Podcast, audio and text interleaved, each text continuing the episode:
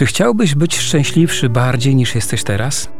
Czy wiesz, że Eucharystia posiada taką moc, że może z ciebie uczynić najszczęśliwszego człowieka na ziemi? Co zrobić, aby korzystać z niebiańskiego potencjału Eucharystii? Na te pytania odpowiem w audycji Jak rozkochać się w Eucharystii. Ojciec Zbigniew Ptak.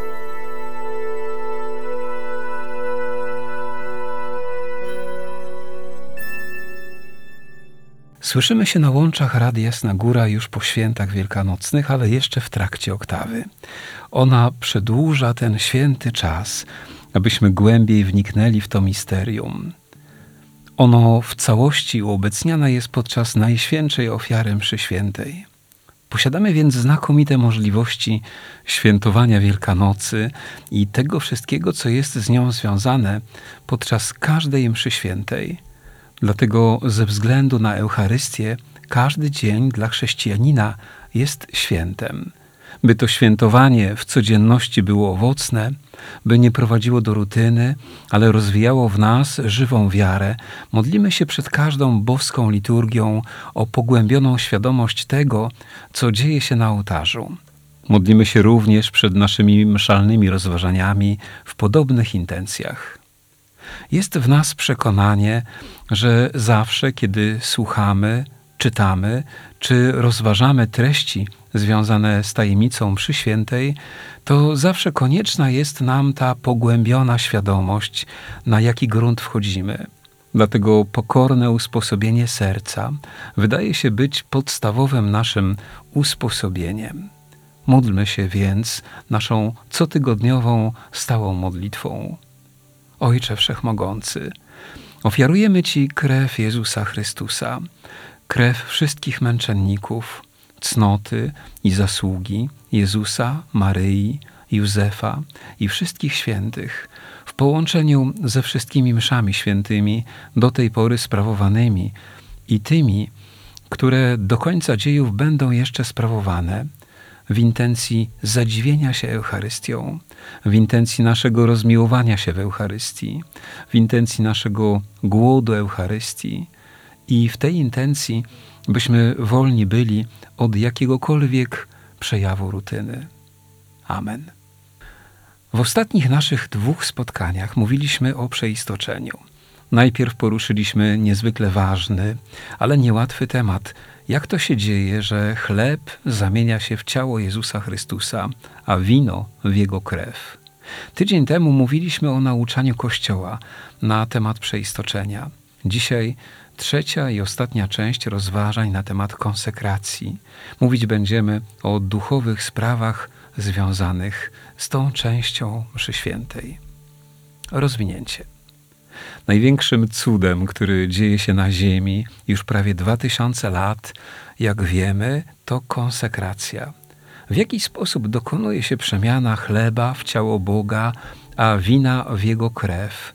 Do tej pory nie urodził się nawet jeden człowiek, który potrafiłby to zrozumieć. Mało tego, nawet aniołowie i archaniołowie w niebie nie potrafią tego pojąć. Zresztą wielcy, prawdziwie wielcy przed Bogiem wielokrotnie mówili: Nie chcę wierzyć w Boga, którego mógłbym pojąć swoim ograniczonym ludzkim umysłem. Jeśli więc Pan Bóg nie daje nam możliwości zrozumienia tego, co jest największą świętością Najświętszej Ofiary Mszy Świętej, czyli konsekracji, to o co mu chodzi? Jemu chodzi między innymi o naszą ufność. Na czym ta ufność polega? Otóż jeśli on tak napisał w Piśmie Świętym, a wiemy, że wiele razy w Nowym Testamencie o konsekracji jest napisane, to ja, uczestnik liturgii mszy świętej, pomimo tego, że nie rozumiem tego, co się teraz dzieje, to jednak ufam mu. Dlaczego? Bo tak powiedział Bóg. I to mi wystarczy. A Bóg nie jest kłamcą. Bez ufności nikłe są owoce mszy świętej, dlatego warto w nią zainwestować szczególnie w tej chwili przenajświętszej ofiary mszy świętej. Najważniejsze treści, które wypowiada kapłan podczas mszy świętej, zawarte są w słowach konsekracyjnych. Można nawet powiedzieć, że słowa te są najświętszymi, jakie na ziemi można usłyszeć i wypowiedzieć. Najpierw kapłan mówi: bierzcie i jedzcie z tego wszyscy. To jest bowiem ciało moje, które za was będzie wydane. Dalsza część przeistoczenia zawarta jest w słowach: Bierzcie i pijcie z niego wszyscy. To jest bowiem kielich krwi mojej, nowego i wiecznego przymierza, która za was i za wielu będzie wylana na odpuszczenie grzechów. To czyńcie na moją pamiątkę. Te dwa zdania wypowiada kapłan i tylko on ma prawo je wypowiedzieć. Kościół nas uczy, że słowa te czynią to, co oznaczają. Kapłan jest w tej chwili tym, który użycza Jezusowi Chrystusowi swoich ust i dłoni i całej swojej osoby. Mówimy, że występuje tu in persona Christi, czyli w imieniu Chrystusa. To Jezus tak naprawdę wypowiada te słowa. Żaden człowiek na ziemi nie ma możliwości powiedzieć: To jest moje ciało. Gdyby je jednak wypowiedział, ośmieszyłby się tylko. Jednak Jezus wypowiada je z całą boską swoją mocą.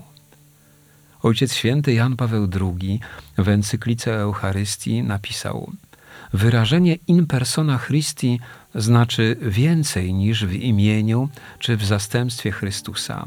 In persona to znaczy w swoistym sakramentalnym utożsamieniu się z prawdziwym i wiecznym kapłanem, który sam tylko jeden jest prawdziwym i prawowitym podmiotem i sprawcą tej swojej ofiary.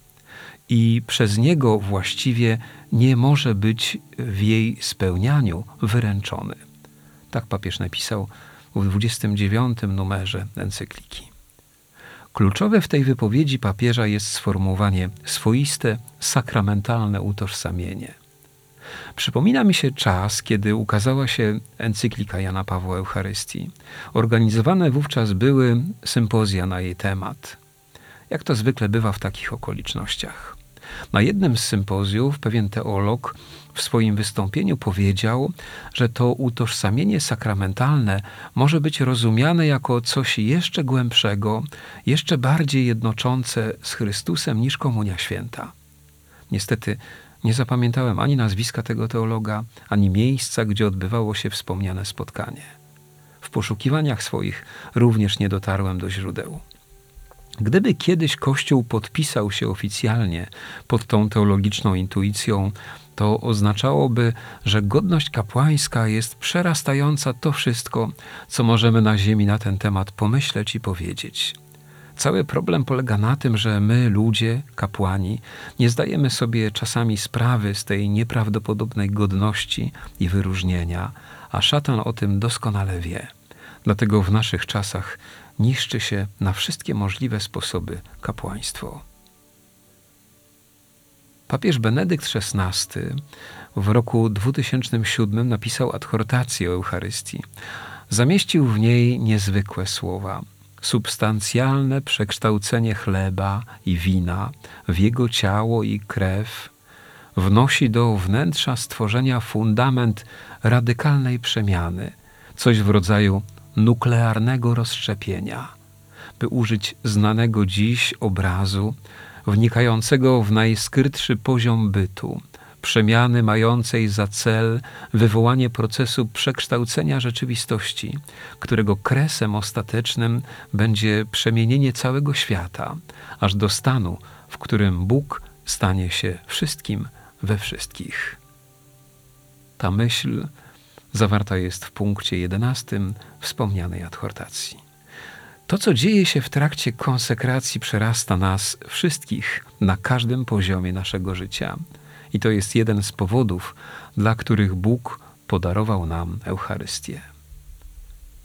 Postawa wewnętrzna. We wnętrzu serca dużo może dziać się, gdy na ołtarzu rozgrywa się to, co najświętsze na tej ziemi. Najpierw konsekracja jest głośnym wołaniem o pokorę. Tu wszystko przerasta wszystko. I nie tylko w wymiarze ziemskim. Nawet święci mieszkańcy nieba uniżają się, widząc niewyobrażalną i nie do wypowiedzenia pokorę Boga. Ta boska pokora domaga się od uczestników naszej ludzkiej pokory. Najpierw wezwany jest do niej kapłan jako celebrans świętych misteriów, a później każdy z uczestników świętej Eucharystii. Dlatego wewnętrznie wypowiedziane uniżenie w majestacie największego cudu to podstawowa nasza wewnętrzna postawa. Drugi aspekt tej wewnętrznej postawy wiąże się z wyznaniem wiary. To, co dzieje się podczas konsekracji, jak wiemy, przekracza wszelkie możliwości naszego poznania. Dlatego wewnętrzne wyznanie wiary w trakcie przeistoczenia wydaje się sprawą absolutnie konieczną. Trzeci element wewnętrznej naszej postawy związany jest z treścią słów, które wypowiada Jezus przez kapłana. Konkretnie myślimy o słowach: To jest bowiem ciało moje, które za was będzie wydane. Jezus Chrystus wydał za nas swoje ciało na ukrzyżowanie. Dokonała się najpełniejsza i najdoskonalsza ofiara w dziejach całego świata. Każdy uczestnik tej boskiej liturgii na czele z celebransem jest zaproszony do tego, aby być gotowym swoje ciało wydawać dla innych. Tylko wówczas mogę poważnie traktować to, co dzieje się na ołtarzu. Życie połączone z liturgią. Jak przełożyć rozważany element przenajświętszej ofiary mszy świętej na nasze życie? To, co najbardziej wiąże się z przeistoczeniem, powiedzielibyśmy już, powiedzieliśmy już w postawie wewnętrznej. Pokora i uniżenie, wyznanie wiary i oddanie siebie. Każda z tych postaw może mieć niemało okazji do praktykowania jej w życiu codziennym. Wystarczy tylko otwartość na natchnienia Ducha Świętego i pragnienie, aby wykorzystywać nadarzające się okazje w codziennym życiu. I tak może rodzić się Msza Święta, którą sprawujemy w naszej codzienności. Błogosławię Was wszystkich w imię Ojca i Syna i Ducha Świętego. Amen.